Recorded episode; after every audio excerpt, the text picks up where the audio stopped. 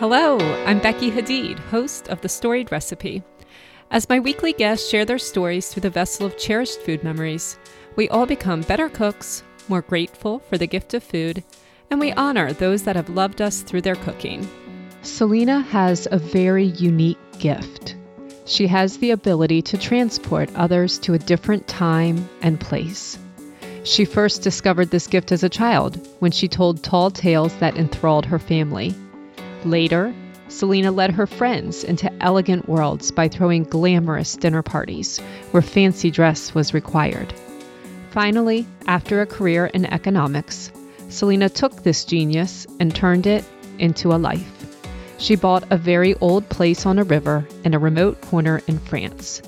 There, she invites those of us wearied with the pace of the outside world to culinary retreats. During these retreats, Selina teaches her guests to reconnect not only to their food, but also to the pleasure of cooking for themselves. All of us who follow Selina on Instagram have been captivated by her gift, and we've wondered after reading her poetic storytelling captions is this a fairy tale or is this real life?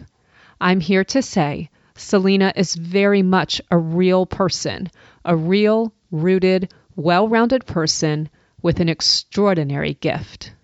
I really hope the connection is is okay here because we're living so far off everything.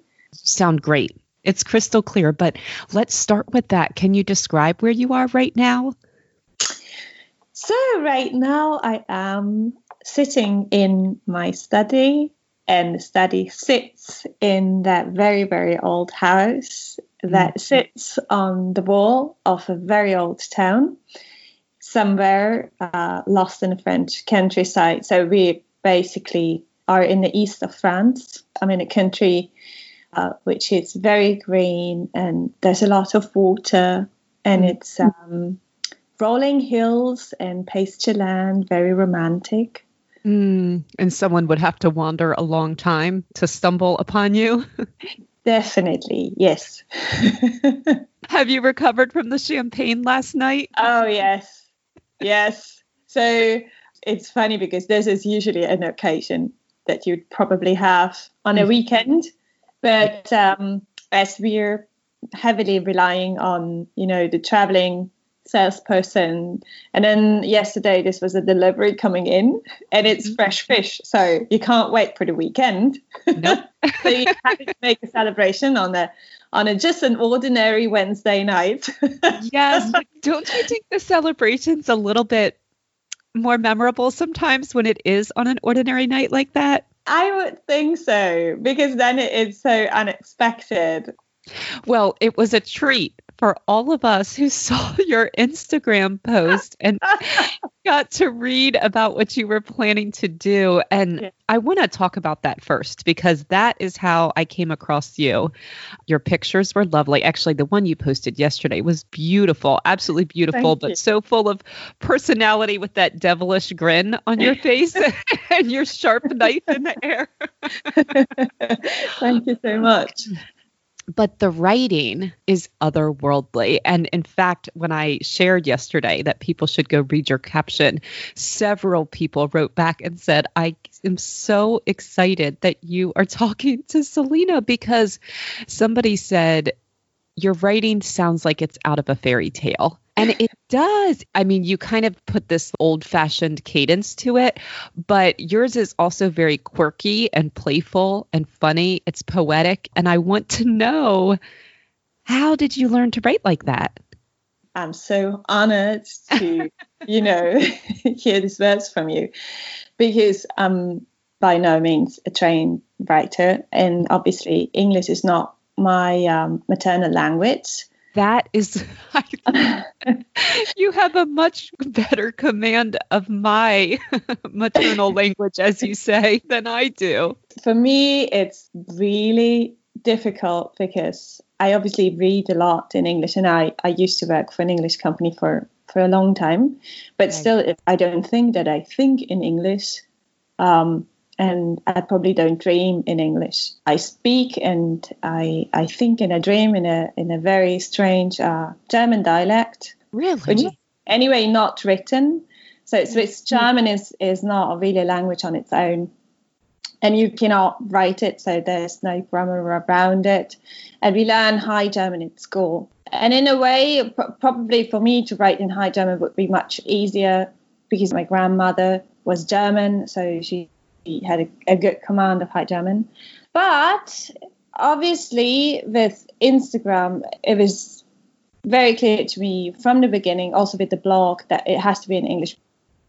Now, as to the storytelling itself, well, I don't know. So it's it's funny actually you should ask this question mm. because when I was a kid, they they thought that perhaps I would really become a writer. Mm. I, I, used to tell obviously funny stories and I mm-hmm. used to invent a lot of stories. So I would tell people things about myself that I obviously invented. It, it was sort of a game to tell people for example, I told people that I had a farm at Paris and I would tell them what would I, I'd be doing the whole day there and things mm. like that. So mm. I think it's probably coming with this type of imagination that obviously goes with my character mm-hmm. that makes it perhaps easier for me to to write up the stories. Right. And then you lean into that. It is, tell me if I'm wrong, it is a brand in the sense that when you are inviting people to your home and your workshops, you're inviting them to step into a different world and a different time, and that comes through. So it is a brand in that sense, but it's a brand that is genuine and authentic and based completely in you and this giftedness of imagination. It sounds like you kind of always had, even as a child, this longing for transporting yourself and other people somewhere a little different than where you were.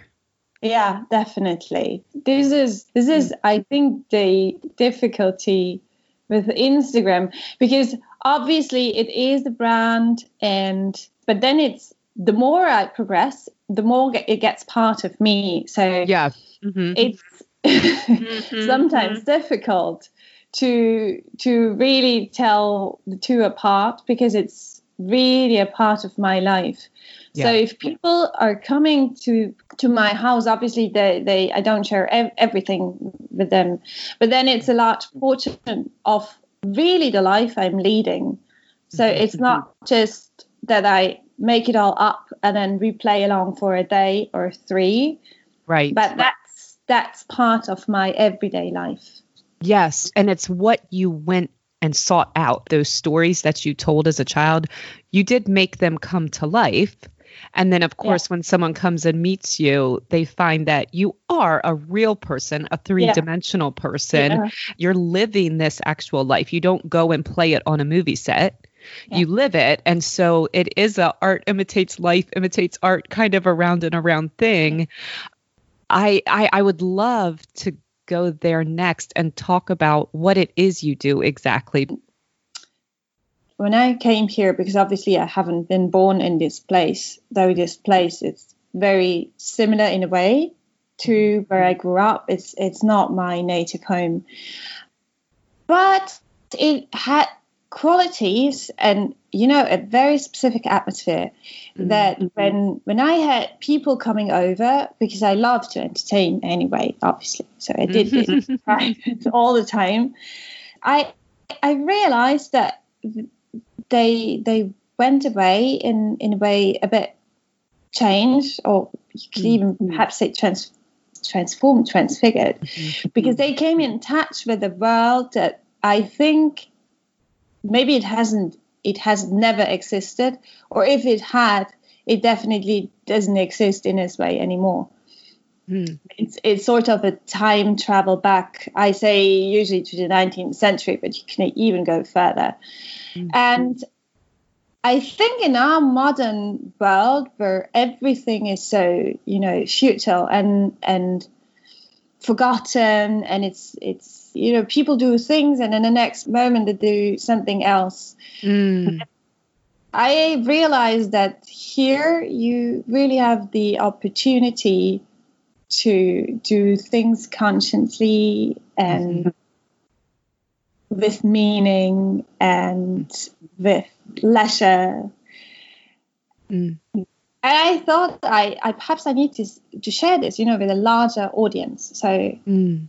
The the food is sort of the hook or right. the, the red thread leading through it because food is is very very important. There's many connotations, many meanings also.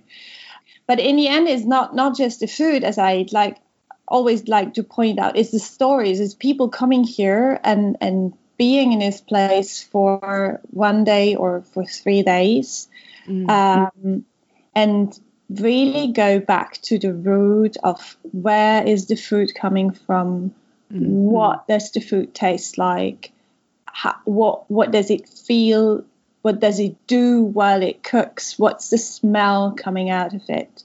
Mm-hmm. um, to have this really to get back in touch with what we eat and this naturally brings the stories along because and then the wine obviously brings a lot of stories along always mm-hmm. because that's part of the game um, mm. and really to be able to provide a unique experience something completely different when it comes to cooking it's not about i, I always point this out it's, it's not about you know learning to cook the perfect sauce or perfect souffle because there's many cooking schools that can mm-hmm. teach you better than I but what I can teach people is to really go back and what does it feel to to cook it and or going back to this instinctive cooking knowing how when it's cooked and mm. when you can take it off the heat and you know how much to put into something mm much more from an emotional perhaps angle than you know just the pure recipe cooking mm. angle it seems like you're saying cooking schools can do an an equal or potentially even better job in terms of teaching a person the technical skills but mm-hmm. you will guide a person into two things one recovering their instincts in cooking and two recovering their sense of pleasure in cooking yes exactly mm. because i think and and then it comes to food i think food is so much more than just a meal or a dish mm. food is very very emotional mm-hmm. and i think it's important that we relearn this sort of connection um, that we rediscover this connection, the pure pleasure in food itself. Mm-hmm. Mm-hmm. What is it about that place that allows I, you to live life differently? So, first of all, I think we're very much a function of our environment. Mm-hmm. And the way we cook, is very much driven by this environment. Mm-hmm. Um, not not only so especially if you cook seasonally, it's not only the ingredients. Mm-hmm. I think it goes far beyond that.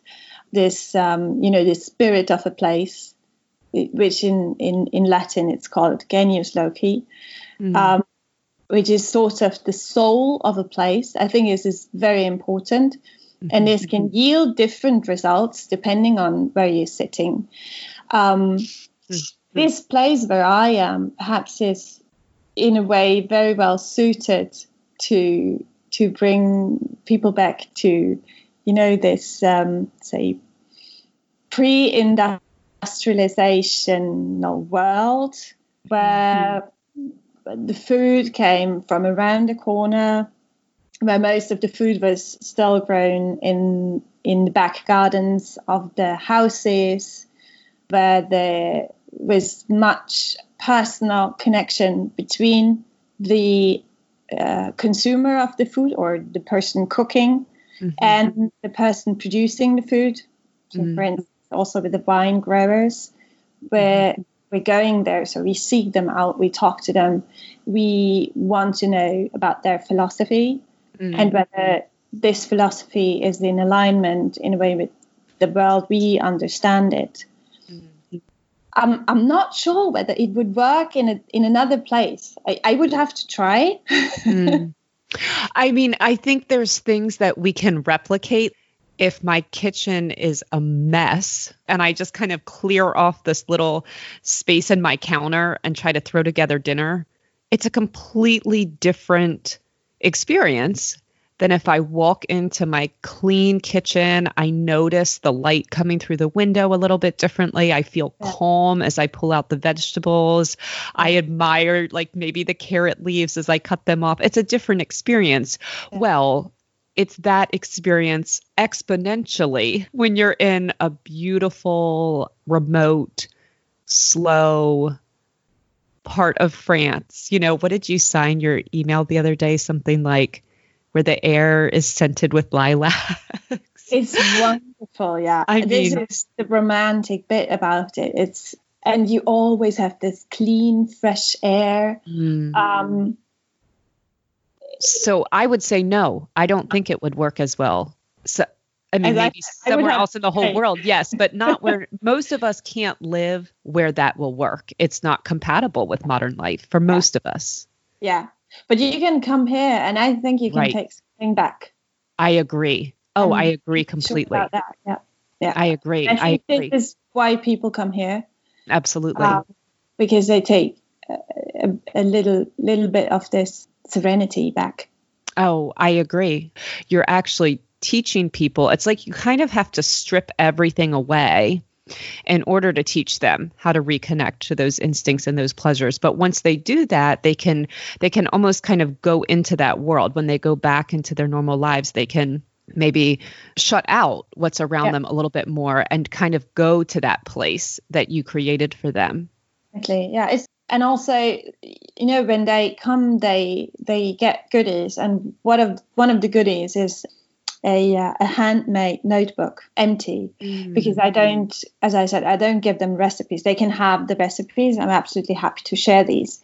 But I want to encourage people to note them down in their own words, in their own way of, um, and also by means of that, discovering their own way, oh. they would do it. And one one of my guests, she she said that she started in a way started a diary with this notebook that is about mm. food but not only. And this is this is so wonderful because this is, is exactly what, what i'm having in mind because this allows this spirit to move into into you know the daily lives of these people. Mm, that's amazing Selina. Do you grow your own ingredients? So i i grow some of it I grow kitchen garden herbs, especially, mm-hmm. and then a little vegetable. I also forage because obviously we're we're surrounded by by grain, mm. and then I have had a long uh, phase of really researching and traveling around, visiting farmers, finding the ones that can supply me with the type and quality of foods that I desire, um, which obviously was also fun to do. One of the farmers who grow vegetables is the lady, and um, she she produces it the way that she she wants to have it. She wants to eat it. So she she would never use something on her potatoes that mm-hmm. she wouldn't want to eat. It's not that she has an organic label, but I know that it's just common sense. And then also it's a multi generation family business, so they're having a lot of experience right, and right. Um, doing it also a little bit the old way. Mm. Uh, many tricks. mm-hmm. right, right, right, right as you talk about, you know, these trips and going around and foraging and the gifts you prepare, I'm thinking again as we go back to kind of the idea of brand and reality and this life you chose for yourself. You produce something for people that is slow and intentional and relaxing. How busy is your life? I think it must be so much work it's a lot of work, yeah. And this is the portion that I deliberately chose not to. This should never know, become part of the brand because there's everyday uh, chatter and noise, Yeah. which is obviously happening in my life too. So Right. so Right. I have very, but that's that's then really you know the the me part um, that's uh, not going into the brand, but it's no, uh, of course. a lot Yeah. of research. It's a lot of trying out. Oh, obviously, I'm trying out, say, recipes. There's a lot of fails as well. So Mm, yeah, mm, mm. and then winter winter time is is naturally is less busy. That's perhaps where the slow part is uh, more happening. Mhm. Mhm. but you're exhausted by October. Um, yes, I am because I think the way I entertain is um, I really do it with all my heart and Mhm. say, body and soul. Yes. Even I'm, I'm very exhausted, yes. Uh, but I love to work. So I, I love being busy. Mhm. I love to have these full days. So Mhm. I, mean, it's it's exhausting, yes, but that's not just negative. So that can be very positive as well because it gives Mm. you satisfaction. Absolutely. Absolutely. Well, it's not, um, although there's tedious aspects to it, work is work, it's not drudgery. No, you are no, every day creating something beautiful. Every day you're giving people meaningful experiences. You're experiencing their reaction to that. You're Mhm. getting the pleasure of seeing a nicely laid table. You're making a connection with a new farmer. Like there's so much joy in all of it, but Yeah. it's it's exhausting. yeah, and there's many setbacks as well. Mm. Um, I I mean, Oh, some yeah. things just don't work out, and and I still live Mm. in. I mean, France is a, a wonderful country, but I'm I'm Swiss, so I'm a very reliable person, and then Mm. France, it's just Latin, so there's sometimes working a bit differently. Ah, yes, So- because so yes. it's a lot of making sure that things work out and you know constantly calling up on people who make sure that they that they have you know that they're going to deliver what's expected of them I see exactly what you mean. Yeah, because that Swiss Germanic culture is very It's so things run on time. You Yeah, expect and different. people Yeah. deliver and you deliver. That's the social contract. Um, Yeah. France is a little more laissez faire. i think that that I, I think they think i'm i'm probably a bit hysteric Let's go a little bit more personal because this is you're creating something for your guests, but you chose this for yourself also. And I'm gonna I'm gonna read something that I read on your website or on Instagram, but you wrote, Life moved on and I left the farm to live in the world. When one day in a remote corner in France, I rediscovered the map of my childhood landscape and I built another life and another home. I can't pronounce this part. Goethe's Mephistopheles has it quite right. Let the great world there rave and riot. We here will house ourselves in quiet. The saying has been long well known. In the great world, one makes a small one of his own, which is beautiful. it's beautiful yeah it's goethe uh, faust Okay. Yeah. So tell me about this journey. Let's go way back to the beginning and let's talk about where you grew up and who you grew up with. I grew up basically in say in two places. I grew up in a, in a very small town Mm. where I lived with my mother, but my mother worked and she was alone with myself. So I spent the greater part of my childhood on on my grandparents' farm, which was very nearby. It was perhaps an hour an hour away of the town Okay. And this was in Switzerland. in Switzerland, so Okay, at the okay. very very close to Austria, Mm. and um, obviously it was a very idyllic childhood Mm. with you know this uh, the cows and the animals, and obviously I love the animals, Mhm. and um, I had the my uncles and then my aunts and my grandparents. So there was always some someone around, my cousins Mm. uh, because I'm an only child, but I've got 12 cousins. Wow. so we were a, a rather large family, and most of them lived in in the village or the next village. So we had a lot of um, a lot of contact. Family meals on Sunday, for example. Mm. Makes me think of Heidi. it's yes, it's very it's very near actually the place where where Heidi um, was. The setting, the setting of the it's book. Ba- it's there. It's basically the setting, Mm-hmm. and it it's funny because where I live now, obviously there's no mountains. Mhm. Um, it's not the same if you just plainly look at it, but it's got the same quality. Mm. And I was wondering uh, why. Perhaps it's the water, because where I grew up, it's um, on the shores of the River Rhine, Mm. And it's an area that's so there's marshes and ponds all over, and little streams and rivulets. There's a lot of water, Mm. and I think this water has has influenced me greatly as a child. And I I realized when we moved here because we lived directly at the River Saône. Mhm. I realized how important this water is for me and that I Mm. love being so close to to running water, not, you know, lake, but a river.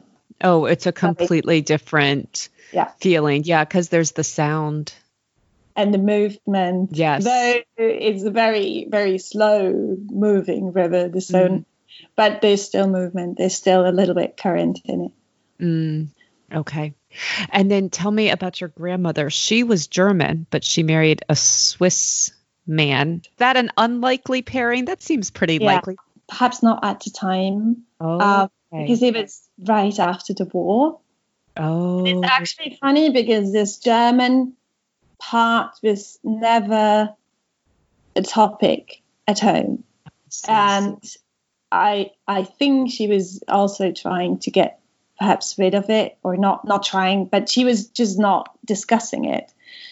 It's actually me who rediscovers um, this this portion of, of our history Mm. Whereas she clearly wanted, I mean, you know, this was after the war and a very small village, and she she was different. So I think she she we all do this in my family. We all laugh too loud. Which in Switzerland you don't do that. Mm, I relate to that also. I laugh loudly. and I think she was desperate to to fit in. okay. and this is why it, it it never really was a topic as i i mean when i sent you over the recipe i as i said i thought that this type of cake um, was was was something she she made up because none of my childhood friends um, knew this type of cake. But when i was on business in germany i discovered that it was quite normal there.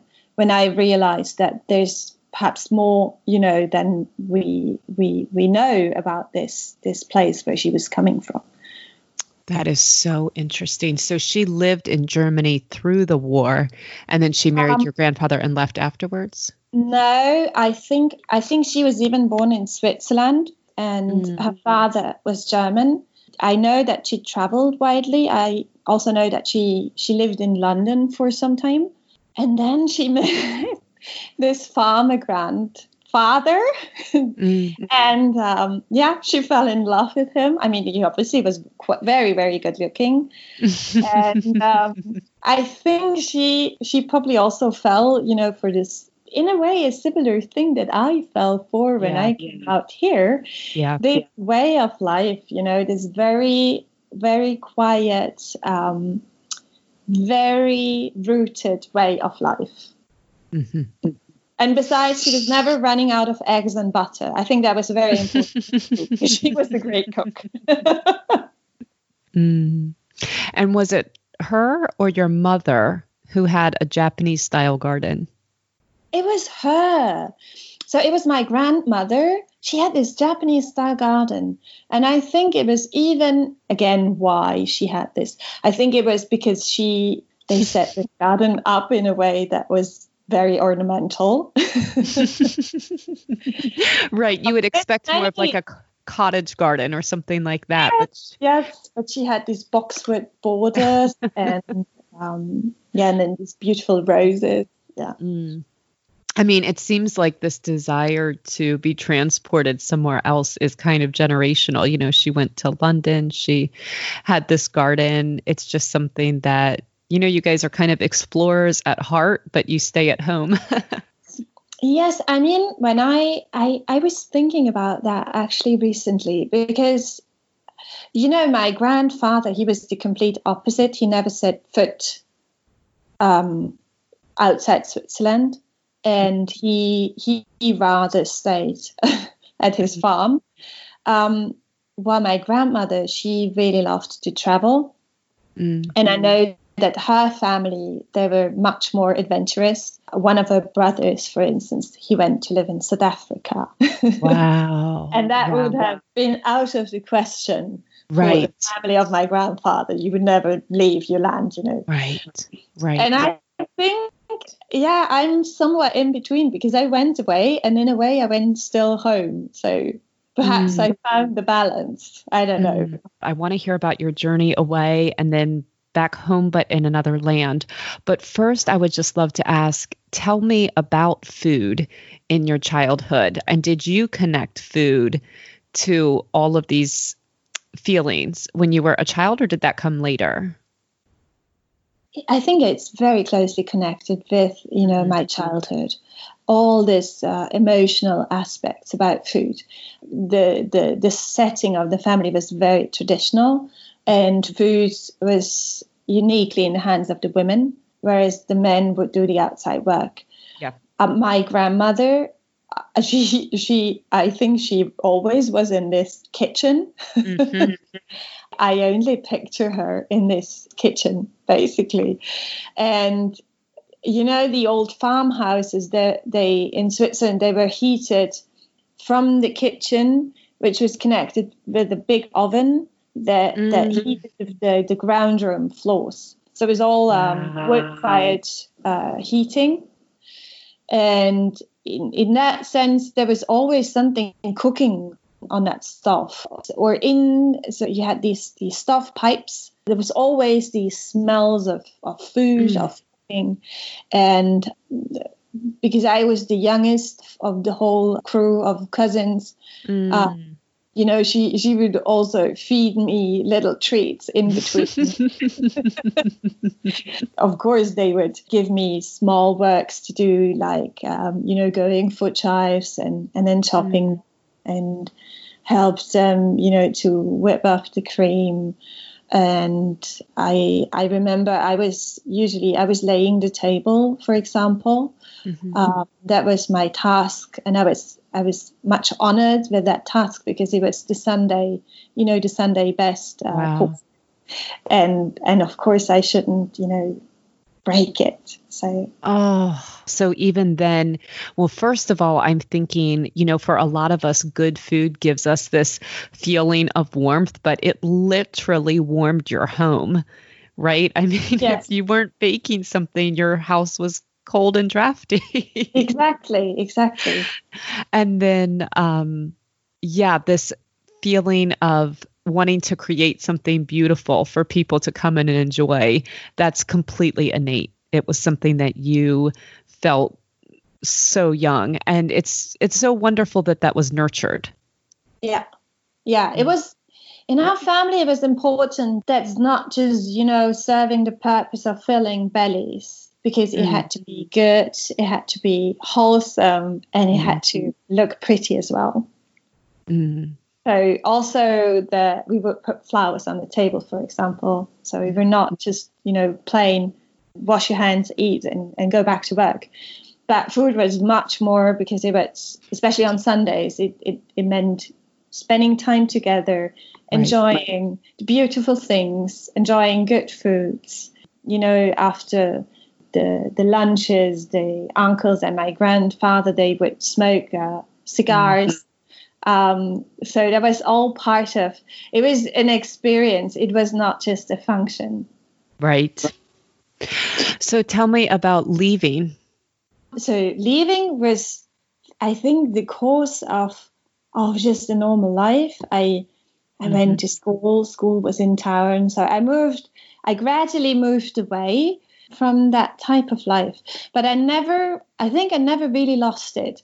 Mm-hmm. And um, even even uh, when I went uh, to university, I, I remember I, I I regularly threw parties and especially dinner parties, mm-hmm. and um, I I I think it was quite a bore because I I made all my friends dress up because I said you don't and sit on my table in jeans when I am in the kitchen for two right. days. right. Right. So I would throw these very glamorous parties and and continue entertaining. And i think it's exactly the spirit of of my childhood because it's it was not about filling their bellies but spending time together mm-hmm. after all. And, and, and again creating a special experience that transported people somewhere yes. away from the normal cares. Yeah, yeah, yes yes yeah. yes. This is this is such a constant in your life.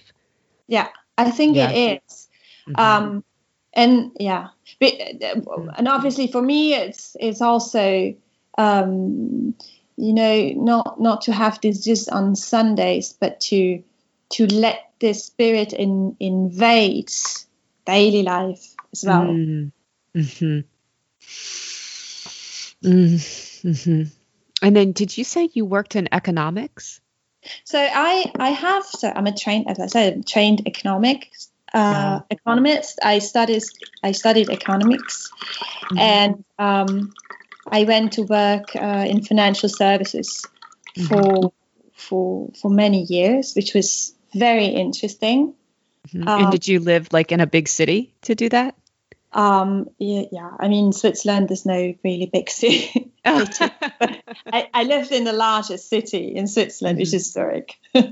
okay, okay. Um, but com- compared to the place where I, was coming from, it, it, was a big city, obviously. Mm-hmm. And I mean, it's a wonderful environment because there's people from everywhere in in the world, and it's very international. It's very open, and I really loved that. So it was a. I, I think I needed this experience to go out and, as I put it, just see the world. And I think I I haven't seen all of it, obviously, but I've seen my fair share. Yeah. I think, yeah, I, I, I do think it's important to own your own decisions. And I think the more that you give yourself experiences that are unlike what you've lived or what you kind of feel are expected of you or what you anticipated for yourself, the more when you get into a situation, you know, when you're having a long, hard day in the middle of July and you think, I still have three more months of this, you can say, I chose this life. I know yeah. what the other life is like, and I chose this.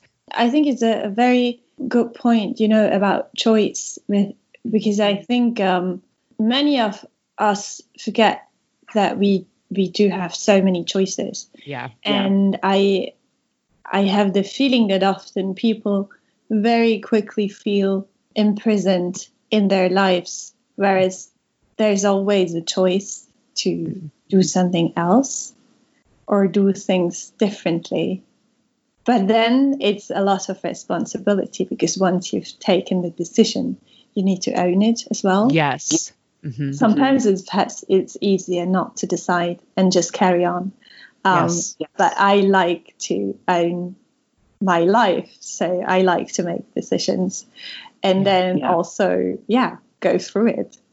Right. Even if it's not not always pleasant. Right.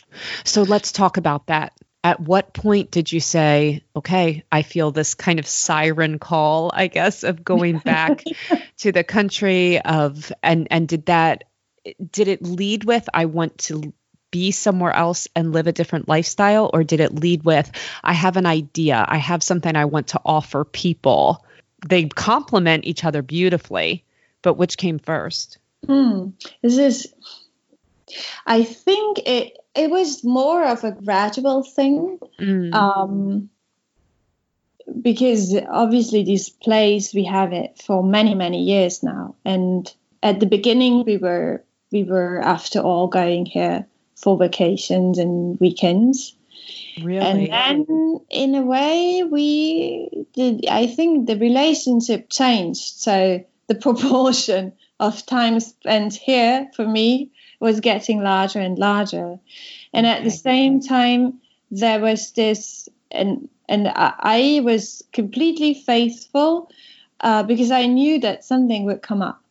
And then all of a sudden, it was clear to me um, to to provide these these culinary adventure yeah. workshops. Yeah. Which, which in a way were not completely, you know, off topic because um, I my mother with a friend they had sort of a I think it's called a supper club because it was not a proper restaurant, mm. but you go mm. there on, on reservation, and mm-hmm. obviously I would work work there too. So the concept was very similar, except that people would not cook themselves, but it was also a very very wonderful setting. I see. Mm. It's almost like it took shape around you. Yes, you know, in in our times the focus is a lot on on oh do you have a plan and um, people are very quick in wanting to have reference points mm-hmm. and it's perhaps a bit out of time to let things shape themselves mm-hmm. but i find this equally important i mean you cannot just mm-hmm. you know sit and wait until things are happening but also to give things room to happen on their own accord and not mm. not force you know i appreciate you saying that so much let's talk about describe this cake for my listeners i think it's a perfect balance between because you've got these crunchy biscuits mm-hmm. and this very soft and mm-hmm. rich and thick texture mm-hmm. of the chocolate how would you call it i call it ganache it's chocolate butter Mm. Chocolate you know, butter is a a very good way of saying it. It's a chocolate butter. Yeah, because it's melting on your tongue. So mm-hmm. ideally, also, I think I didn't write this, but you should keep it in the fridge and then eat it really cold. It's it's beautiful. Yeah. And it's very sweet. it's but but those biscuits aren't sweet. And so, because then all it does is make you take a second piece and maybe even oh, a third or a fourth. Yeah. you can't stop. You have to eat everything. Well, I, okay, so I have to tell you my experience with it. I, I started to make this about 9:30 in the evening and this is completely unlike any recipe I've ever seen before. And my oldest son was helping me. You know, he's a teenager, so yeah. nights are more his his realm. I just wanted yeah. to be in bed by nine thirty. Yeah. and we're like working along together, and I just kept saying to him, "This is a disaster. What is this?" And then I went this morning before our phone call, and I took it out, and my husband and I were like almost speechless as we, you know, as you cut through and you see that cross section and then I took a bite and all of my skepticism vanished in that moment. And I thought this is one of the most delicious things I have ever eaten. And it's funny because I do not eat a lot of chocolate desserts because I really love chocolate. And I find that it's usually not chocolatey enough in desserts, you know, a chocolate yeah. ice cream or a chocolate cake. It's yeah. not I know, I know what you mean. I think, yeah. Right. And this is pure chocolate. The way you said it, chocolate butter. Yes. Oh. it's it's too much. It's too much of everything. It's so good. It it is too much. I kept saying to my son, I can't be reading this coconut. It's too much, too much, too much. And then you take that bite. yeah. It really did transport me. And my husband said, he said, wow, this yeah. is what they say about French cooking, huh? so I usually half it. So my my mother has five or had five brothers, and, wow. and then you know there was always a lot of people at the table. Okay, so I do have some questions about making it. So I cannot argue with the results. But I will tell you, I was questioning every step of the way as I made it. And so I want to just ask you a couple things. Let me find mm-hmm. my notes here while I grab them. Tell me, tell me about when you had this as a child. Tell me the memories associated with it. This is our celebratory cake. So whenever there was a celebration, um, my grandmother would make this cake and then later on, my mother, so my mother still bakes this cake when her brothers uh, have a birthday. And um, I had it obviously for my birthdays too. I I always loved uh, when when they would bake this cake because I knew that I could have the bowl, you know, the bowl with the oh. chocolate mixture. Oh. which was the best part. I even I even like this part more than the actual cake itself. Mm-hmm. So I was always, you know, sneaking around the kitchen, waiting for them, the bowl to be ready, begging them not to use up all of the, you know, chocolate, mm-hmm. so that I could have uh, a little bit more in the bowl to lick out. Mm.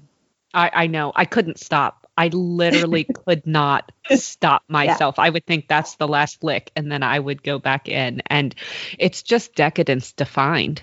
Yeah. yeah. Mm. Uh, let me just very quickly for the listeners describe the process. So there's layers of this chocolate butter, as you call it. I like that more than chocolate ganache because it has that, um, like your teeth sink into it a yes. little more than a ganache. Mm-hmm. Yeah. So you just have very thin layers of that, and then just a crispy, you know, slightly sweet biscuit, very thin layers. And the way you create this chocolate butter, you beat eggs with sugar until they're very, very frothy.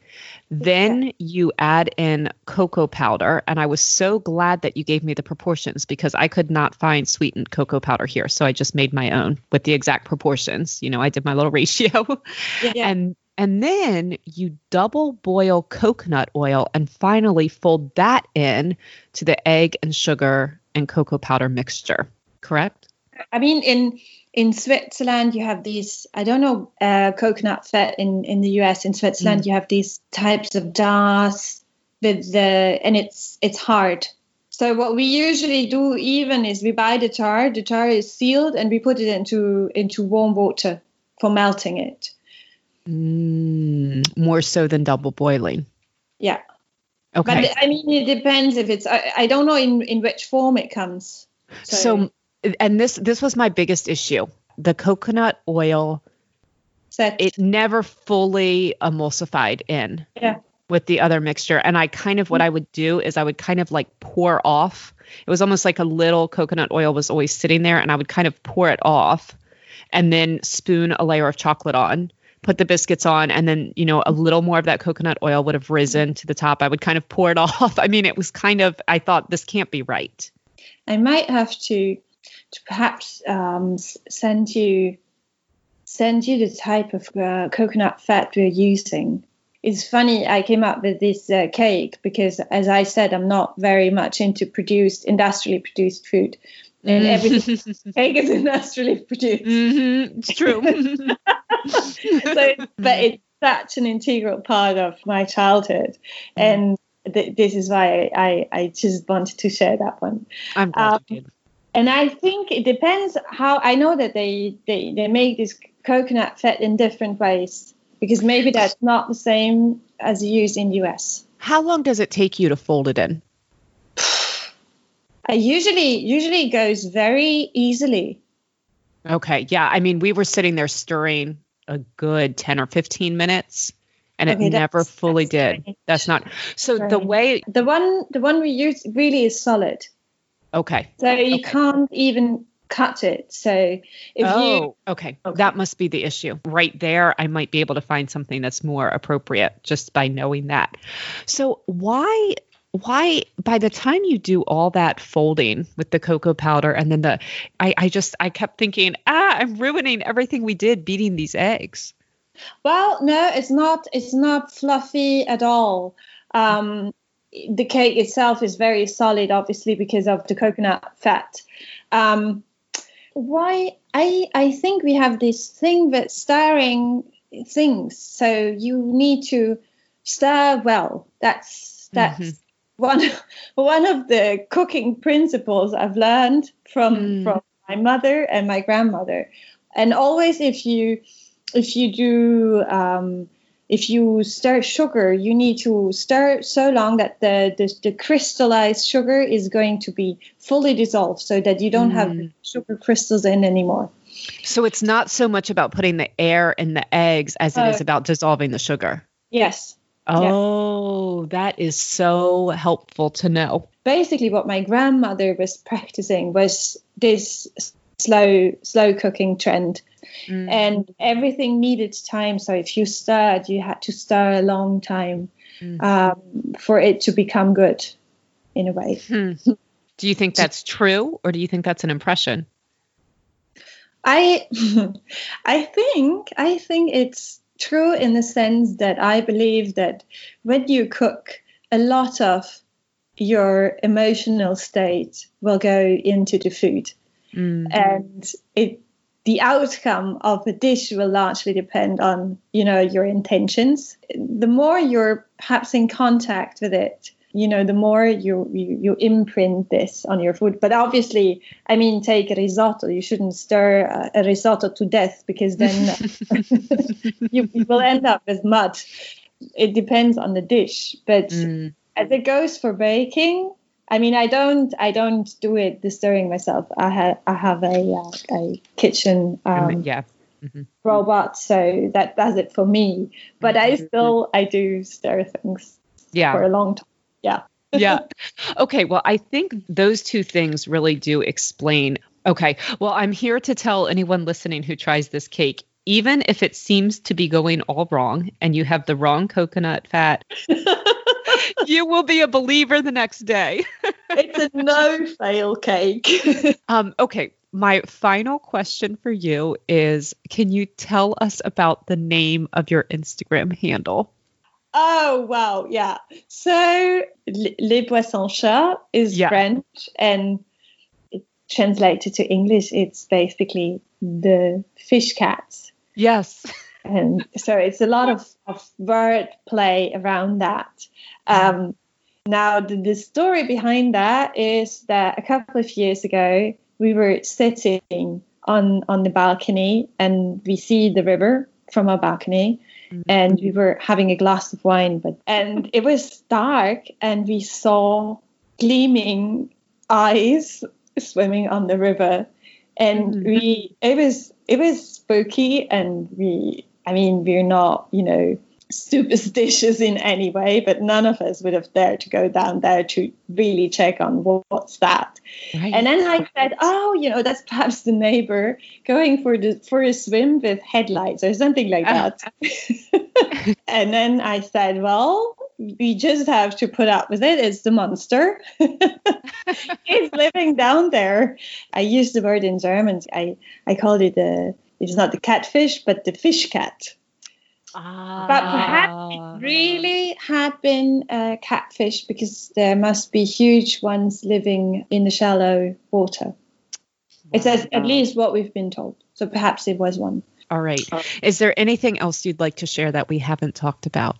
Well, I, I, I, I mean, I think we could go uh, on. I, I could. I could sit on your balcony and talk for hours and hours and hours.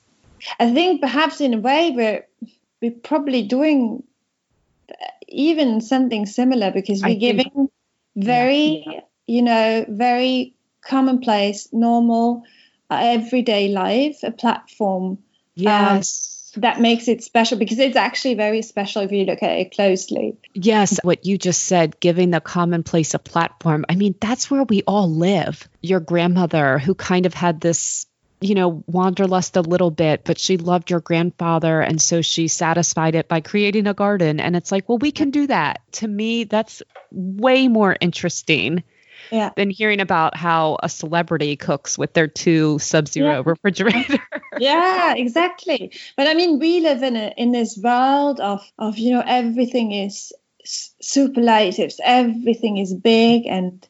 exceptional Mhm. but i think it's the small things actually it's like looking with a microscope because it it's if you look closely it looks it's it's a world on its own and it's really interesting Mm. small mm. things. So so well said. Which of course I'm not surprised that you said it so beautifully. Okay, well, um, I would love oh, I would love for people to know how they can find you online and when things open back up again, where they can find you in France and how they can book to go stay. So just tell me all of the information that I can share about you. So they can obviously find me on Instagram mm-hmm. under at Les Poissons Chats. Mm-hmm. And then I have uh, the corresponding website, which is the blog. And the blog has a contact section where um, all the information is there. So there's a contact form. And if you scroll way down, you can also find the address where we located and also the telephone number to reach me. And I mean, I would love to, you know, hear from from your listeners, and mm. also they looked in at Instagram, and maybe uh, we'll see uh, we see each other one day here. Who knows? Wouldn't that be amazing? I, would, I would love that. And I really hope they're going to open up. But I mean, yeah, we don't know. We don't yeah. know how it's turning out. It's a difficult time, but I mean, mm we can't change it. So we have to put up with it. mm Mm-hmm. Each and every one of us has has a huge part, but I think we have it in our hands because it's our optimism that will largely, or pessimism for that matter, that would largely drive the you know the events of the the next 12 months mm-hmm. and if we now go out and and you know take up the work and do it with optimism i think we can we can still have a good outcome mm-hmm. of, of all this all right Thank you so much, Selina. Yeah, thank you so much, Becky. I really, I really, really am so honored. Really, truly, I'm the one who's honored. Thank you so much, Selina. Have a wonderful afternoon and evening and get some rest, okay? Yes, and you have a wonderful day. Thank you. Thank you. Thank, thank you, Becky. Okay, bye bye. Take care. Thank you again, Selina. Now that you know her a little bit, give yourself the treat of following her over on Instagram and her blog. Her writing is so beautiful, and I imbibe a little bit of her slow, thoughtful life with every read. As always, simply go to thestoriedrecipe.com to find her information and this delicious cake recipe. Also, I'd love to take a moment to thank you for listening to this podcast and also to ask you for your support. If you enjoyed this episode or any others, would you please spread the word by emailing a friend or family member, sharing on social media, or even leaving a review. It would mean so much to me as I seek to grow this podcast and community into something really sustainable. Thank you so much and have a great week, my friends.